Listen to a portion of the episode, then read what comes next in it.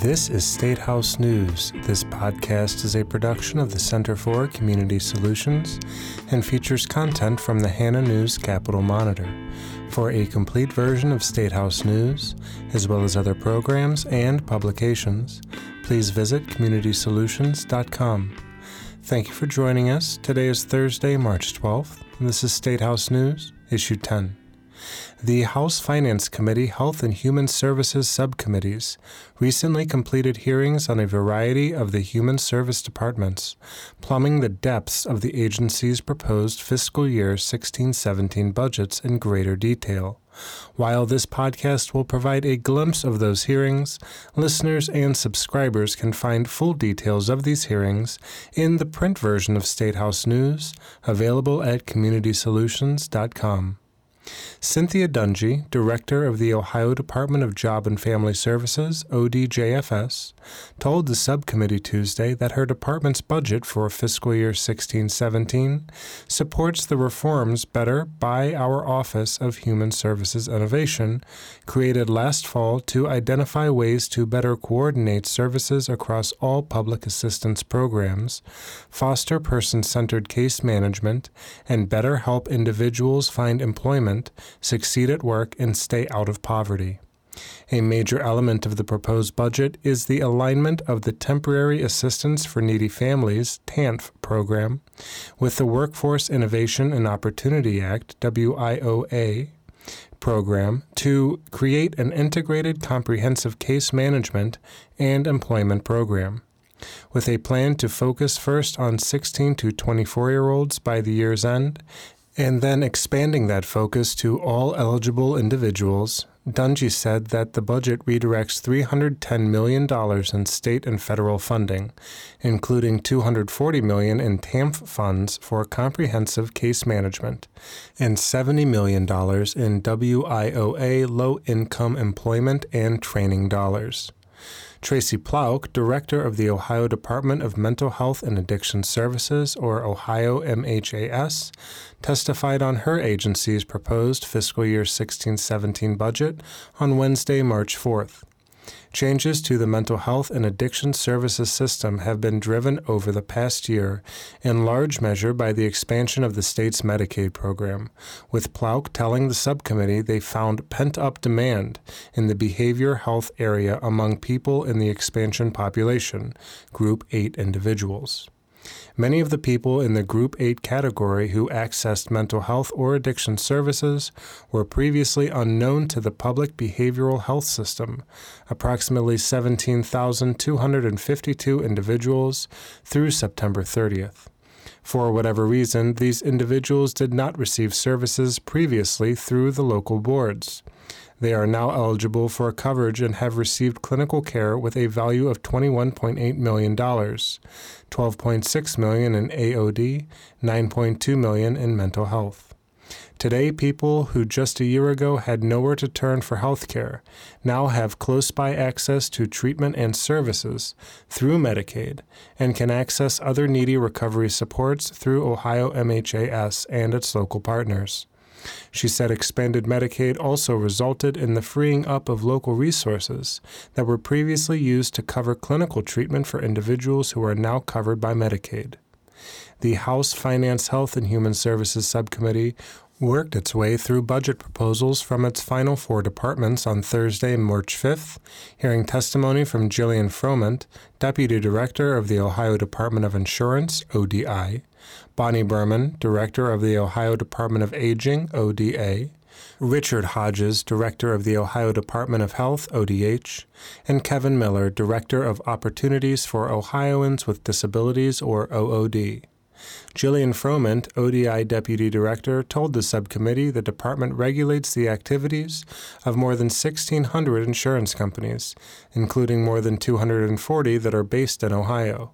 She said they write more than $64.1 billion in insurance premiums. In addition, the department licenses and monitors more than 192,000 insurance agents and 16,000 insurance agencies, and it does this with no General Revenue Fund or GRF funds, being entirely supported through a variety of fees. However, Froment did note ODI continued efforts to reduce the fees it charges, reducing the agent appointment fee from $20 to $15 last year, saving agents $11.3 million. Ohio Department of Aging Director Bonnie Burman opened her budget testimony by commenting, We are all aging. Ohio is seeing significant growth in its over 60 population, with the Scripps Gerontology Center predicting that by 2020, 84 counties will have more than 20% of their population over the age of 60, up from only nine counties in 1990. By 2030, she said, all counties will have more than 20% of the population over age 60. Much of her testimony centered on how ODA is working to change the perceptions around aging and what that means for the services that will be needed. Some of what she highlighted are proposals based in the Department of Medicaid, including efforts to increase the quality of care in nursing homes through the identification of five quality measures for which nursing facilities can receive additional funding, changes in home and community based service providers from independent to agency based, with a self directed or consumer directed option available so as not to disrupt good relationships with providers, and the expansion of assistive personnel currently used in the developmental disability system to home and community based waivers. Ohio Department of Health Director Richard Hodges, who has been director since August, described the new senior leadership model that he has implemented, which encompasses a director and the medical director.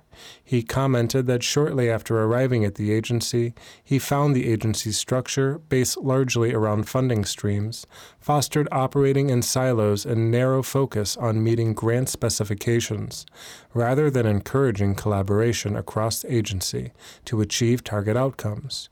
ODH's new organizational structure aligns the agency to promote collaboration, operate more effectively and efficiently, and better plan and manage change. He said ODH is pursuing accreditation by the National Public Health Accreditation Board, one of the first state health departments to do so.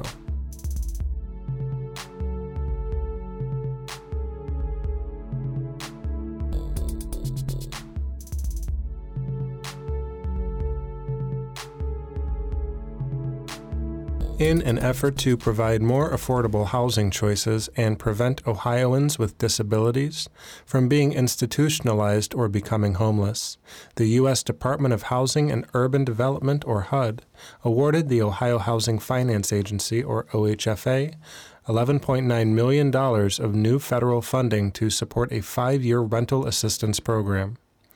Persons with disabilities often lack resources to find safe, decent, and affordable housing. Doug Garver, OHFA Executive Director, explained at a release this grant will support eligible Ohioans in acquiring independent housing and ensure they have access to the supportive services they request. OHFA, in partnership with the Ohio Department of Medicaid, or ODM, will administer rental assistance contracts for 508 housing units and coordinate supportive services for households which earn 30% less than the area median income and have at least one person who suffers from physical disabilities, intellectual and or developmental disabilities, or chronic mental illness. ODM, with assistance from the Ohio Department of Developmental Disabilities, or DODD, and the Ohio Department of Mental Health and Addiction Services, Ohio MHAS, will create and maintain a referral network to match persons in need with available housing units throughout the state. Ohio Medicaid is committed to creating new, lasting opportunities for individuals to receive services inside the home, ODM Director John McCarthy said. This award will help in bolstering that work and promoting independence and long term care. OHFA will provide rental subsidies to eligible property owners previously awarded housing tax credits or allocated new housing tax credits in the next funding round. Multifamily developments will be required to preserve up to 25% of the units for persons with disabilities. Approximately 60% of the units will be located in Ohio's most populous areas, including Cuyahoga, Franklin, Hamilton, Lucas, Mahoning, Montgomery, Stark, and Summit counties. The remaining 40% will be distributed throughout the state based on availability of units.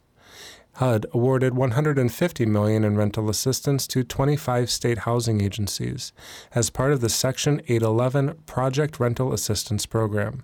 HUD predicts the funds will provide permanent affordable rental housing and supportive services to nearly 4,600 households nationwide.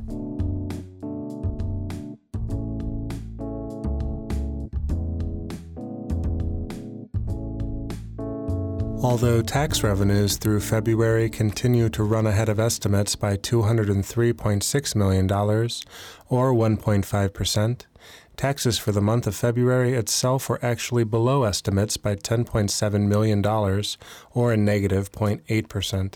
This is according to preliminary figures released recently by the Office of Budget and Management, OBM. Revenues through February total nearly $13.8 billion for this fiscal year. Both the auto and non auto sales tax were above estimates for February, and the non auto sales tax by nearly $6.1 million, and the auto sales tax by $622,000. This changes the pattern for at least the last two months, with both taxes running below estimates. Both are also overestimates for the year to date. The non auto sales tax by nearly $18.6 million and the auto sales tax by $37.9 million. The income tax was nearly $5.4 million, or 1.8% under estimates for the month. The year to date total, however, it continues to run over estimates by nearly $135.9 million, or 2.6%. A total of $5.4 billion has been collected through this tax thus far in this fiscal year. The commercial activity tax, CAT, was $17.2 million, or 10% over estimates for the month. For the year, the CAT has brought in nearly $644.1 million, or 12% over estimates. Compared to fiscal year 14 at this time, the state has brought in $551.5 million more for a total of nearly $13.8 billion, compared to 13.2 billion through February of 2014. February 2015 was up from a year ago, bringing in $258.6 million, or 23.1% more than February 2014.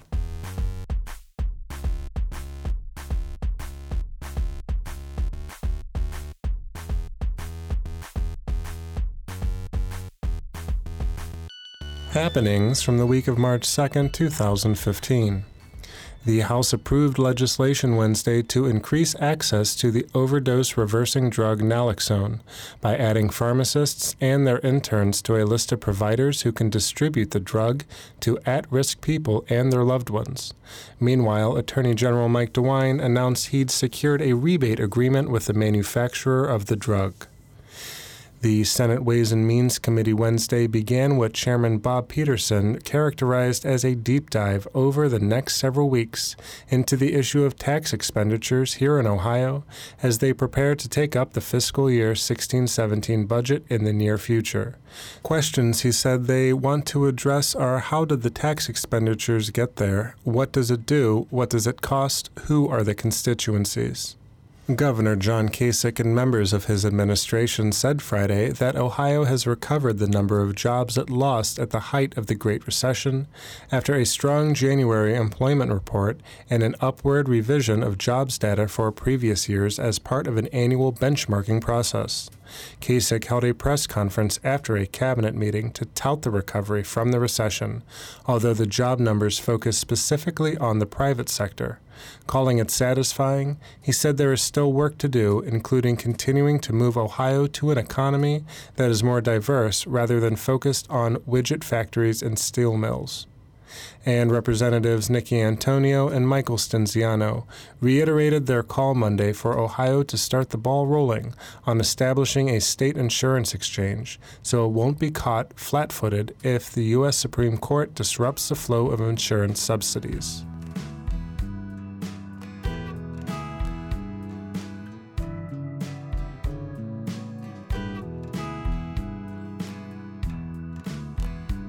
And some notable quotes from around Capitol Square.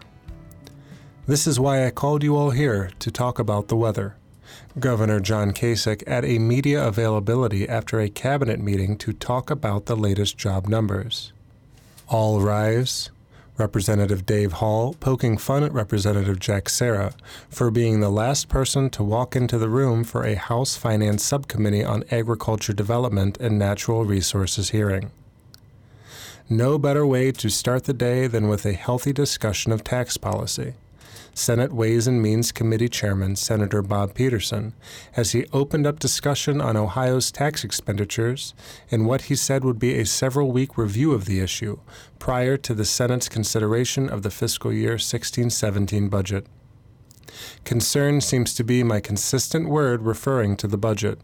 House Finance, Health, and Human Services Subcommittee member Representative Nickie Antonio, prefacing a question. Thank you for tuning in. This has been State House News presented by the Center for Community Solutions. For a complete version of State House News, as well as other programs and publications, please visit communitysolutions.com.